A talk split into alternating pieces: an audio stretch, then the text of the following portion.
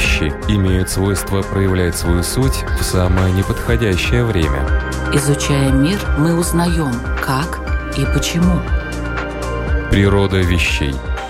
От маленьких до самых больших. От известных до самых загадочных. От простых до самых сложных.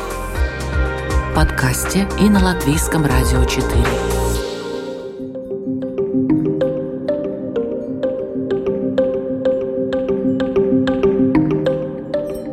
Программа «Природа вещей» у микрофона Людмила Вавинска. Здравствуйте.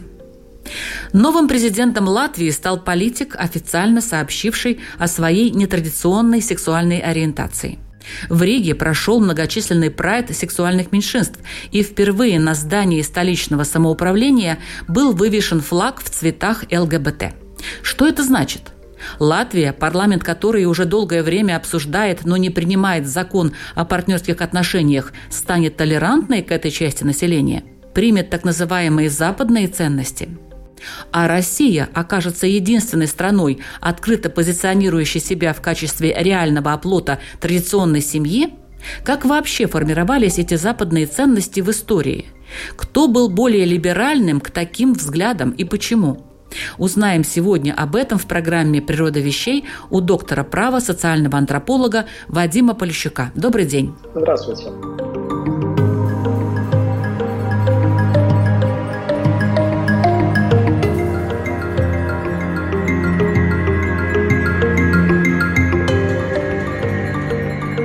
Качестве одного из обоснований своей агрессивной политики по отношению к Украине руководство России называет необходимость отстаивать традиционные ценности. В частности, то, что Запад через соседнюю страну покушается на существование семьи, как союза между мужчиной и женщиной. А какое отношение к людям с нетрадиционной сексуальной ориентацией было в странах Западной Европы, если взять исторический аспект? Российская позиция по вопросам ЛГБТ сейчас определяется желанием подвести идеологическую базу под то, как они считают, противостояние, которое у них имеется с западным миром. И выдвигается два основных аргумента. Первый – постколониализм, который, наверное, действительно очень привлекательно звучит для многих стран третьего мира. И второй – это защита традиционных ценностей. Опять-таки, во многих странах третьего мира традиционные ценности превалируют над более либеральным, свободным, гибким отношением, допустим, к людям, которые не традиционной сексуальной ориентации. И вообще в целом это очень интересно в историческом аспекте, потому что э, на самом деле, если мы посмотрим на историю вопроса, то именно Россия, а не Запад, отличалась ранее большей толерантностью к нетрадиционной сексуальной ориентации, особенно геям, по сравнению с э, странами Западной Европы. Скажем, когда начала оформляться современная правовые традиции в странах Европы, это где-то 16 век, то есть, скажем, судебник Ивана Грозного, который был принят в середине 16 века, называемое мужеложество, предусматривало просто церковное покаяние, то Каролина, то есть тот уголовный кодекс, который используется в германских государствах, он предусматривал за садомию, так называемую, смерть на костре. И вообще во многом в России уголовное преследование геев началось именно под западным влиянием, это никогда не скрывалось. То есть это считалось как бы, что Россия делает то же самое, что делают другие прогрессивные страны. Первые наказания уголовные в России появились при Петре Первом, потом при Николае Первом. Они распространились уже не только на военных, как при Петре, но и на гражданское население. При этом наказания были не слишком суровые и применялась соответствующая уголовная статья крайне неохотно. Количество оправдательных приговоров по данной статье мужеложестве э, была крайне высокой. В иные времена достигала более 60%. В течение десятилетий в крупных центрах, в столицах – статья не использовалась вовсе. И это очень сильно отличалось от того, что делают в Западной Европе, даже в XIX веке, где, скажем, в Великобритании последние казни гомосексуалов а, имели место еще в начале XIX века. В то же самое время, когда России только-только решили криминализировать эти отношения для гражданских лиц. Ситуация в России, наверное, сильно поменялась только после Второй мировой войны. И во многом, как считают специалисты, под влиянием, скажем так, тюремной культуры. То есть тогда, когда в российских тюрьмах окончательно сформировалась каста опущенных, то есть людей, которые подверглись сексуальному насилию и попали как бы в касту неприкасаемых, то это оказало такое определенное влияние и дополнительно стигматизировало геев глазах э, многих советских жителей. Любопытный момент, что если, скажем, в Западной Европе, когда говорят о причинах гомофобии, то очень часто ссылается на некую такую традицию, церковную в том числе, что-то ну, часто бывают люди религиозные, правых взглядов, то в отношении, скажем, россиян долгое время считалось, что как бы, церковь не уделяла этим вопросам слишком большое внимание и, в принципе, традиционно, как со средних веков, относилась к этим проблемам по сравнению с западными религиозными организациями весьма лояльно. Но на данный момент, наверное, это уже не так. Еще интересный момент, что Россия во многом повторяет тот путь, который западноевропейские страны проделали где-то 30-40 лет назад. Я в том, что в Англии в конце 80-х тоже был свой закон о запрете гей-пропаганды. Его приняли спустя 20 лет после того, как э, декриминализировали однополый секс в Англии и Уэльсе. Спустя буквально несколько лет после того, как то же самое случилось в Северной Ирландии. То есть дискуссии такие же, как были в российском обществе последние лет 10, они были в других западноевропейских странах. И во многом позиция, которую поддерживает российский власти, она не оригинальна. Но если они считают, что они поддерживают некие такие традиционные подходы, то на самом деле на практике мы видим, что они просто, ну, скажем так, отстают на 30-40 лет от западноевропейских стран по этим вопросам. И я не думаю, что правы те теории, которые говорят о том, что Россия решительно порвала Запад, брынув спиной, побила все горшки, поэтому такого больше влияния, в том числе в ценностном плане, не будет. Это выглядит несколько странно, потому что на самом деле Россия до сих пор, скажем, даже в вопросах ценностей, действует в западной парадигме. Ну, только за последние, как я сказала, лет на 30, на 40. А каким образом она действует в западной парадигме? Но ну, если не брать вот э, именно это направление, а в каких других? Я имею в виду в отношении ценностей. То есть такой всплеск консерватизма, в том числе в отношении половой морали, он был характерен для стран Западной Европы 30-40 лет назад. Россия, как я говорил, он просто повторяет с некоторым опозданием. То есть в Англии декриминализировали, например, однополый секс, и спустя 20 лет заволновались по поводу гей-пропаганды. В России декриминализировали однополый секс, спустя тоже меньше 30 лет тоже вдруг озаботились этой проблемой.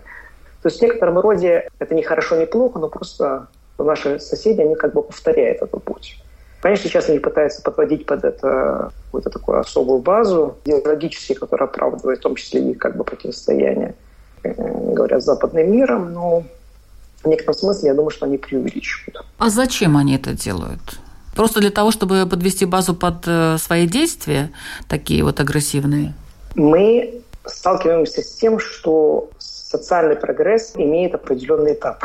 Скажем, Россия, здесь это очень интересный момент, она после Октябрьской революции особенно, она находилась как бы на острие социального прогресса. Предоставление права голоса женщинам, легализация абортов, легализация разводов, криминализация, кстати, однополой любви, которая тоже имела место именно после Октябрьской революции, вот, которая потом, конечно, во времена Сталина уже все эти свободы были во многом свернуты, и Россия как бы перешла к намного сдержанной политике, которая очень, в принципе, напоминала ту политику, которая имела место в многих западных, даже в западных странах того же самого времени. Но потом западные страны как бы двинулись вперед, а Россия подзадержалась. И теперь, когда российское руководство ищет некое идеологическое оформление тому, что он, чем же они отличаются от Запада, то Запад, как правило, предъявляет претензию России в том, что вы отошли от идеалов демократии, плохо соблюдаете права человека,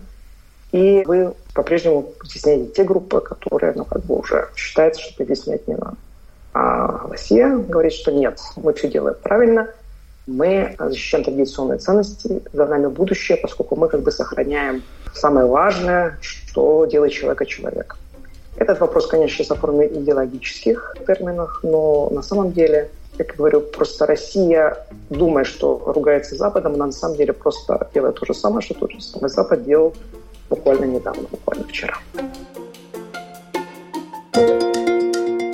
Дерзкие теории, смелые гипотезы, предположения, которые завтра могут стать аксиомами. Природа вещей. Программа обо всем, что нас окружает –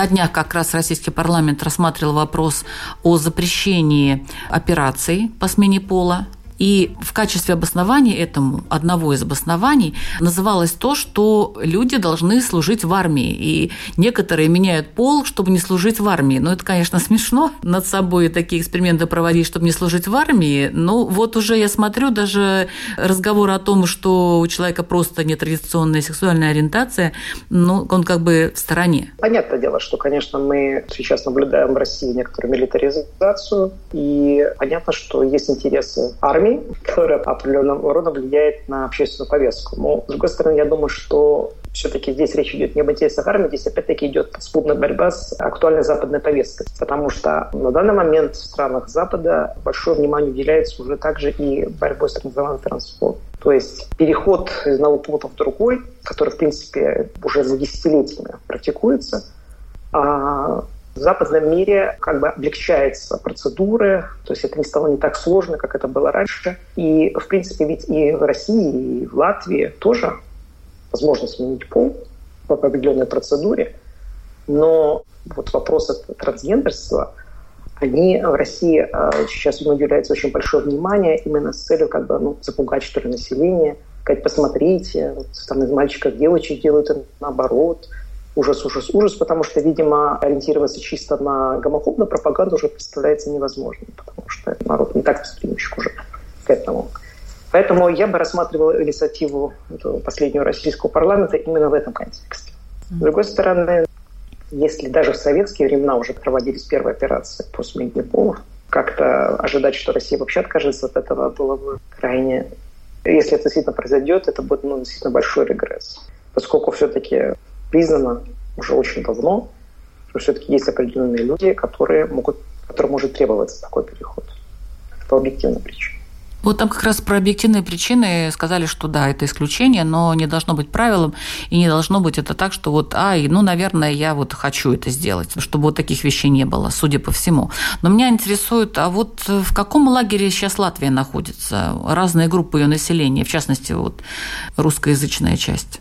Латвия по умолчанию находится в западном лагере, поскольку Латвия, как член Европейского Союза, должна разделять ценности Европейского Союза. Одной из ценностей, которая является ценностью дискриминации – которая однозначно в Европейском Союзе понимается даже как дискриминация лиц на основе их сексуальной ориентации. А что касается различий между разными странами-членами, то они есть. То есть есть страны более либеральные, есть менее либеральные по этой тематике. Есть страны, которых, допустим, давно уже легализованы не то что партнерство, но и гей-браки. Есть страны, которых этого нет, как в Латвии. Но при этом а Латвия обычно презентуется как страна довольно консервативным населением, но, однако, данные социологических опросов это не подтверждают. То есть я помню, что еще СКДС проводил опрос как раз по поводу инициативы ПУЦа о законе о сожительстве. Вот этот опрос 2014 года. И 40% населения даже уступало «за». Кстати, большое влияние на смену общественного настроения повлиял каминг-аут э, Ренкевича. То есть это социологи отмечали что значительно увеличилось число людей, которые позитивно к этому относились. Ну а последний опрос КДС говорит о том, что людей, которые у нас недружелюбно, крайне недружелюбно относятся к геям, составляет примерно четверть населения, нейтрально почти половина, и примерно тоже четверть населения полностью поддерживает. Таким образом, говорить о том, что общество является крайне консервативным, недружелюбным геем, нельзя. Скорее, в Латвии, как и в многих восточноевропейских странах, есть проблема не с населением, а с правительством, которое много более консервативно, потому что в погоне за голосами они постоянно учитывают вот это самое консервативное меньшинство, боясь потерять его поддержку. А русскоговорящее население, которое почему-то вот к противникам геев э, всегда причисляют, на самом деле оно такое? Я не знаю данных по Латвии, но я могу предположить, что с определенными оговоркой можно перенести результат опроса в Эстонии по этому вопросу соседней. В соседней Эстонии, да, четко видно, что русскоязычное население более консервативно. И есть как бы политические партии, которые учитывают именно этот консервативный тренд на русскоязычное население. Но почему так? В Эстонии, наверное, это связано прежде всего с э, религиозностью русскоязычного э, населения, поскольку все-таки есть определенная взаимосвязь между религиозностью и так, более консервативными установками, более, ориентировкой на более традиционные ценности. Но в то же время, как я говорил, что это что действительно довольно забавно, поскольку как я уже говорил, исторически именно, допустим, православная церковь относилась с намного большей толерантностью, большим пониманием к представителям к лицам исторической ориентации, чем, скажем, их западные э, визави. Я вот этого бы не заметила по моей программе «Беседа о главном». Там как раз-таки вот православные... Я сказала исторически. То есть изменилось отношение? Отношение, я просто, как уже говорил, что Россия была довольно интересной страной, скажем, в XIX веке. В России были разводы церковные. Скажем, как никакого, ну, как-то там Франции или Италии это было абсолютно невозможно. Тем более в XIX веке. А в России было уголовное наказание за мужеложество, которое было привнесено чисто по влиянием западной правовой культуры. Но эти законы очень плохо исполнялись на практике. То есть это во многом тоже было свидетельство о том, что церковь не проявляла большого рвения по этим вопросам. Она относилась, конечно, к однополой любви как разновидности блуда, то есть греховного поведения, имеющего сексуальный характер, но оно никак не служило как бы, экзальтированной борьбе с этим явлением. То есть отношение было населения довольно спокойно. И просто не случайно, что, скажем, тот же Санкт-Петербург в XIX веке, к концу XIX века имел славу нынешнего Амстердама. То есть туда, допустим, люди на традиционной ориентации ездили именно для того, чтобы отдохнуть и расслабиться. Поскольку давление на них, и в том числе полицейское давление в Петербурге было много меньше, чем в других западноевропейских, даже восточных или восточноевропейских городах. Тоже то, о чем мы забываем. И, кстати, недаром, что сексуальная свобода наступила так быстро после Октябрьской революции, потому что, в принципе, население было к этому, камера городское, оно было к этому готово, оно ждало этого, оно стремилось к этому. То есть не было такого диктата со стороны церкви в практической жизни. Ну, конечно, в провинции, наверное, было, но в крупных городах такого нет.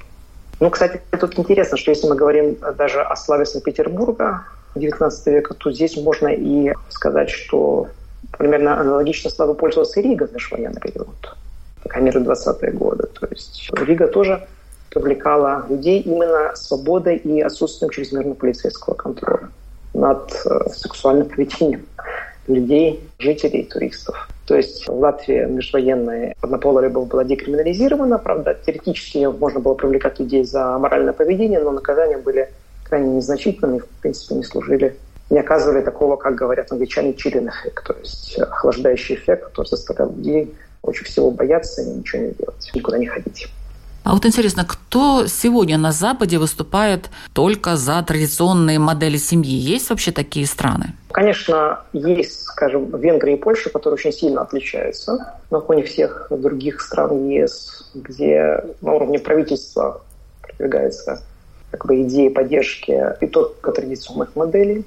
Тем не менее, Европейский Союз, когда взаимодействует с этими двумя странами, он все-таки заставляет их в той мере уважать ценности Европейского Союза и, по крайней мере, воздерживаться от прямой дискриминации лиц традиционной сексуальной ориентации. Если мы говорим не о государстве, мы говорим о политических силах, то, конечно, традиционными гомофобами а, в Европе являются различные правые, крайне правые партии. Хотя здесь происходят некоторые интересные изменения. То есть, если, скажем, на лет 40-50 назад практически без исключений крайне правые выступали с гомофобных позиций, то последние годы ну, для многих таких партий выступать с позиции гомофобии становится неприлично, не камильфо. То есть даже у них происходит некоторая переоценка. И, возможно, на это повлиял казус Йорга Хайдера, который был лидером австрийской партии «Свободы», у которого была семья, но для которого было известно, что он бисексуален. И после его смерти даже стало более известно, что у него были гомосексуальные отношения. То есть как бы для крайне правых партий этот пример стал... Он был, кстати, один из самых удачливых именно политиков крайне правого толка. Вы помните, австрийская партия «Свободы» добилась много больше, чем другие аналогичные партии. Из более других недавних примеров э, вице-президент Национального фронта во Франции был Флориан Филиппа, который был открытым геем. То есть это становится уже тоже нормализированным даже для крайне правых. То есть они уже не стремятся использовать эту риторику. И поэтому, когда, видимо, Россия пытается апеллировать именно к крайне правым силам в Европе, как своим потенциальным партнерам, должна учитывать, что даже для этих весьма консервативных сил не все прежние особенности их поведения, в том числе, скажем, склонность к гомофобии, является актуальным, пока не для всех этих политических партий. Возможно, когда-нибудь переродится и в Латвии национальное объединение, хотя пока предпосылок к этому не видно. Но кто знает.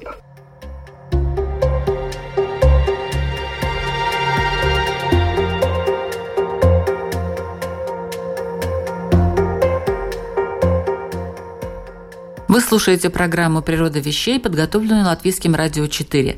Сегодня мы вместе с доктором права, социальным антропологом Вадимом Полищуком разбираемся в причинах и последствиях отношения к людям с нетрадиционной сексуальной ориентацией в разных странах.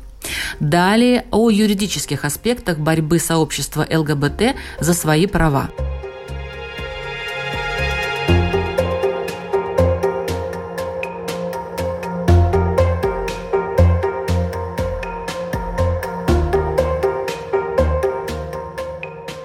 Борьба ЛГБТ за равноправие, насколько она вообще обоснована?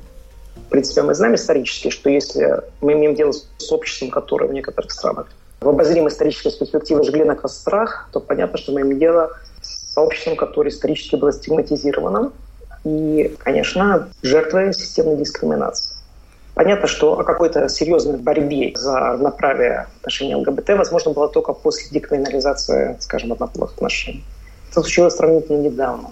То есть во многих странах Западной Европы это случилось где-то лет 40-50 назад. В некоторых странах много позже. И, конечно, сначала то есть, началась декриминализация, Потом на самом высоком уровне, то есть на уровне Всемирной организации здравоохранения ООН было принято, что, скажем, гомосексуальность не является болезнью. И после этого не осталось никаких логичных оправданий того, чтобы относиться к представителям, традиционной ориентации как-то иначе, чем к обычным людям. И подвергать их из-за их сексуальной ориентации каким-то ограничениям, гонениям или неравному обращению.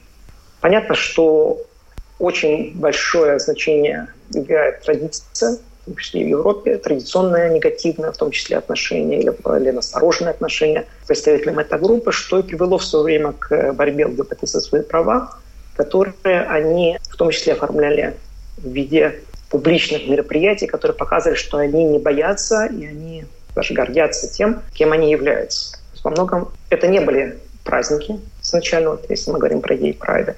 Изначально это были именно демонстрации, похожие на те же самые демонстрации, которые чернокожие американцы проводили в защиту своих гражданских прав. Сейчас, скажем, в Западной Европе это скорее праздник. А в Восточной Европе это по-прежнему именно суровая демонстрация, на которой люди идут довольно суровыми лицами и пытаются достучаться до своих соотечественников. Если мы посмотрим о том, как выглядели, допустим, гей-прайды в Риге, как выглядели гей-прайды в Брюсселе, то, конечно, разница очень ощутима. Борьба за равноправие имеет очень надежный фундамент в международном праве, поскольку еще в пактах гражданских политическом правах и пактах экономических, социальных, культурных правах, оба в 1966 году были приняты на уровне ООН, по запрете дискриминации по любому основанию, и органы ООН, они интерпретируют эту статью таким образом, что сексуальная ориентация тоже защищена этими пактами. То есть нельзя дискриминировать людей к доступу к любым правам, которые предусмотрены этими пактами. А на уровне ЕС как бы самые четко прописанные нормы, которые касаются, конкретно которые касаются прав людей с э, сексуальной ориентацией, они касаются рынка труда. То есть у нас имеется директива о равенстве на сфере труда, которая запрещает дискриминацию по ряду оснований, в том числе по основанию сексуальной ориентации. И для всех стран ЕС, включая Латвию, данная директива является ориентиром и обязательно к выполнению. Почему возник вопрос, проблема признания однополых браков или союзов? Понятно, сексуальная ориентация – это личное дело каждого. Но вот эта проблема, почему она стала краеугольным камнем и почему э, много копий тут сломано э, в разных парламентах давать партнерские отношения, не давать партнерские отношения, регистрировать, не регистрировать? Это логическое следствие из э, дискурса дискриминации. Потому что если вы опять-таки считаете, что люди с нетрадиционной ориентацией являются равными вам субъектами, то тогда возникает вопрос, почему у них не может быть тех же самых прав, как у вас, имеется в виду те права, которые вы приобретаете в рамках семейной жизни или после заключения брака.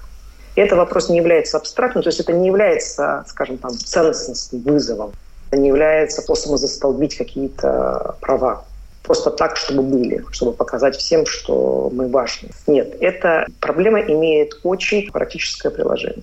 Я, кстати, наверное, даже больше как специалист стал понимать все эти проблемы тогда, когда у меня снова появилась семья и ребенок. В семье у вас есть определенные обязательства друг перед другом в том числе, которые следуют юридически. Вы обязаны содержать, допустим, своего супруга. Возникают какие-то проблемы. Вы обязаны содержать своего ребенка. Есть презумпция, что ребенок в браке является вашим ребенком.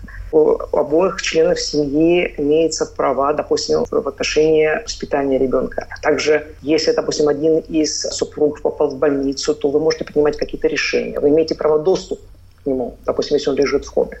То есть есть очень много проблем, которые не существуют для людей, которые находятся в браке, мужчина в классическом браке, мужчина и женщина. И эти права нет у людей, которые живут в однополом союзе. Потому что никто действительно не запрещает жить в однополом союзе, но если что-то случится, то их возможности будут сильно ограничены.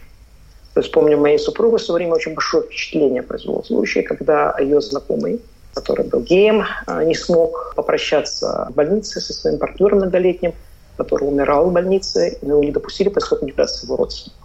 То есть все эти вопросы имеют, как я сказал, прикладное значение. И если мы думаем очень практическом плане во всем этом, то эмпатии, может быть, будет побольше, тогда, когда мы говорим об абстрактных каких-то случаях. Партнерские отношения – это не только геи, это и просто люди, которые живут в так называемом гражданском браке. А вот я просто вас хочу спросить, как вы думаете, люди, которые в гражданском браке находятся, ну то есть реально не оформленном, просто живут друг с другом, они после принятия такого решения, что можно оформить эти партнерские отношения, они пойдут оформлять эти отношения, или это будет радость только для людей с нетрадиционной сексуальной ориентацией, потому что они давно об этом мечтали, и наконец они смогут это делать.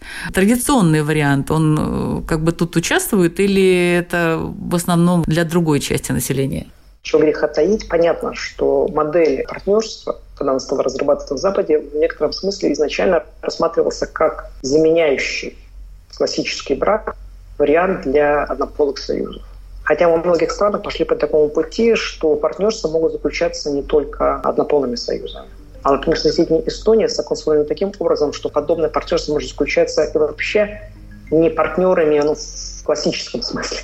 То есть не обязательно, что это люди, которые состоят в другом сексуальной связи, что-то. Просто, допустим, два человека могут заключить партнерство. И тем самым они проявляют определенные права и обязанности по отношению друг к другу. И определенные права получать что-то от государства, и государство тоже от них может что-то требовать. То есть та модель, которая будет выбрана, она, конечно, во многом будет зависеть от того, какие цели будут ставить политики, принимая то или иное решение. Но я думаю, что, конечно, включение партнерства наверное, будет привлекательно в именно для однополых союзов.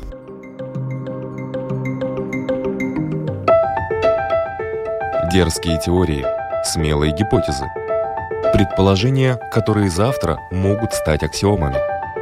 Природа вещей. Программа обо всем, что нас окружает –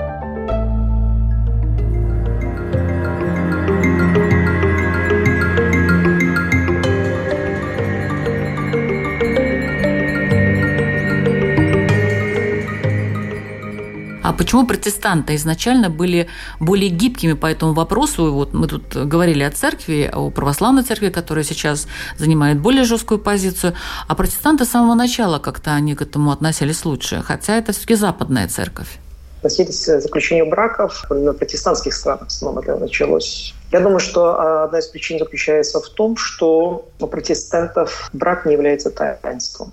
Поэтому как бы изначально давление вот, на чисто религиозной традиции, то есть, то есть церковный брак – это обязательно брак между мужчиной и женщиной, потому что именно это имел в виду, как считают католики и православные, Христос. А, то есть для них этот аргумент не был таким важным или решающим. Протестанты, они намного гибче относились к э, не, не изначально. Изначально они были так же суровы, как католики. Но со временем, именно на последние десятилетия, именно протестанты как бы демонстрируют намного большую гибкость и они как бы пытаются современнить церковь, и поэтому именно тамошние церковные организации не выступают так рьяно именно как защитники традиции, а наоборот пытаются вписаться в актуальный социальный процесс. Конечно, то, что себя представляет, скажем, лютеранская церковь Швеции, это совсем не то, что представляет из себя, ну, не знаю, там, православная церковь Латвии. Конечно, это две, две большие разницы. Но однополые союзы признаются теперь повсеместно в католических странах, мере, в Европе, поэтому если изначально значительно была разница подхода между протест... традиционно протестантскими и традиционно католическими странами,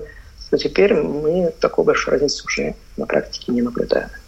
Сможет ли Евросоюз повлиять на Латвию в этом плане, или то, что президентом стал человек нетрадиционной сексуальной ориентации, это как-то подвигнет всех более лояльно относиться к этому, потому что довольно хорошее отношение вообще к Ренкевичу у нас было всю дорогу. Что бы он про себя не говорил, ну вот человек умный, дальновидный, много у него положительных качеств, как у политика, поэтому люди к нему хорошо относятся и относились. А, может быть, это подвинет как-то Латвию к принятию всех необходимых решений? У президента Латвии не слишком много прав и возможностей, но он может влиять на общественное мнение. Он уже повлиял на общественное мнение. Как я говорил, опросы показали, что после его каминг-аута, то есть после того, как он открыто признался в своей сексуальной ориентации, чуть не в два раза вырос процент э, жителей Латвии, которые поддерживали закон о сожительстве. Но в целом, конечно, решения все равно будут приниматься на уровне парламента. Здесь мы сейчас видим в парламенте только две партии, которые достаточно лояльно относятся к ЛГБТ. Это новое единство, которое в коалиции, прогрессивное, которое не вне коалиции. В отношении всех других политических сил мы можем сказать, что не, не поддерживают, скажем так, новые веяния. Поэтому как будут развиваться события в Латвии, посмотрим. Возможно, конечно, какие-то изменения и произойдут. А что касается ЕС, то, конечно, ЕС будет влиять, в том числе через свое законодательство, но в каких-то очень ограниченных областях. Потому что все-таки вопрос заключения брака, как и вообще практически все, что относится к семейному праву, является прерогативой стран-членов. То есть у ЕС как организация очень мало возможностей как-то влиять на ситуацию в данной области, но, однако, с одним большим и важным исключением. Когда речь идет о перемещении рабочей силы, то государства-члены не должны иметь такое законодательство, которое бы препятствовало людям свободно работать в другой стране, чем ЕС. Уже есть прецедент, когда Европейский суд справедливости в Люксембурге принял решение не в пользу Румынии. Румыния не хотела признавать брак, заключенный ее гражданином, проживавшим тогда в Бельгии, с американским гражданином. Это не хотел признавать этот брак, а это было важно, потому что американец, если он был бы женщиной, то он мог бы получить вид на жительство в Румынии, как член семьи э, гражданина ЕС, который воспользовался правом свободы передвижения. И Европейский суд сказал, что нет, это так не годится. То есть для данного конкретного случая э, Румыния не может, при том, что не признает гей-браков, не признавать особый статус члена семьи такой семьи. Надо сказать, что Латвия тоже участвовала в этом процессе, поскольку каждое государство ЕС может присоединяться к процессу в Люксембурге сказать свои соображения, и Латвия пыталась оспорить право такой семьи на использование вот этих э, европейских норм для того, чтобы поселиться в Румынии, и говорила о том, что, например, в отношении Латвии это противоречит и публичной политике, и национальной идентичности. Но суд Люксембурга сказал, что этот аргумент не является действием в данном конкретном случае. Поэтому я думаю, что рано или поздно все страны ЕС будут признавать браки, заключенные за границей, особенно в другой стране ЕС, в том случае, если это будет важно для того, чтобы дать вид на жительство члену такой семьи. Ну и другая тема, которая новая, которая тоже скоро станет очень актуальна, это признание э, отцовства или материнства. Потому что есть страны, те, которые признает, что у ребенка может быть только мать и отец, но есть страны, которые допускают варианты для, допустим, для однополых союзов. И тогда, значит, при переезде в другую страну ЕС могут возникать сложности. И ЕС, конечно, хочет добиться, что, по крайней мере, для этих, чтобы не было проблемы с признанием статуса детей из таких семей. В данном случае это тоже не речь о том, что государство должно менять свое внутреннее законодательство, но речь идет о том, что дети, которые живут в таких семьях, не должны стать современным аналогом детей, родившихся вне брака, да, внебрачных детей. То есть у них должны быть такие же права и возможности, как и у их родителей по отношению к ним, у них по отношению к родителям, как и у обычных детей из обычных традиционных семей. Поэтому, да, изменения грядут, и когда у нас будут изменения, которые будут внедрены в законодательство под влиянием права ЕС, я думаю, будет легче и внедрить более глобальные изменения на национальном уровне и в отношении тех семей, которые не пользуются правом передвижения, а просто живут в Латвии. Тем не менее, будет странно, если у одних семей будет больше прав, чем у других.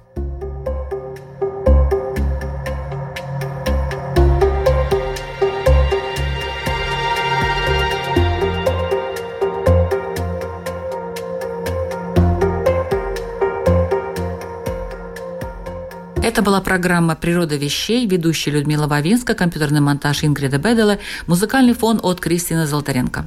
История и современность, права и обязанности, тенденции и возможности в отношении сообщества ЛГБТ обсуждали мы сегодня с доктором права, социальным антропологом Вадимом Полищуком. Спасибо большое, уважаемый Вадим, за актуальную тему, интересный и подробный рассказ. Спасибо. Острые темы неоднократно поднимались в выпусках нашей программы. Например, о том, как происходит деформация информации в военное время. Об этом рассказывал политолог Филипп Раевский. Об опасных нарративах, которые могут влиять на нашу жизнь, психолингвист Валерий Белянин.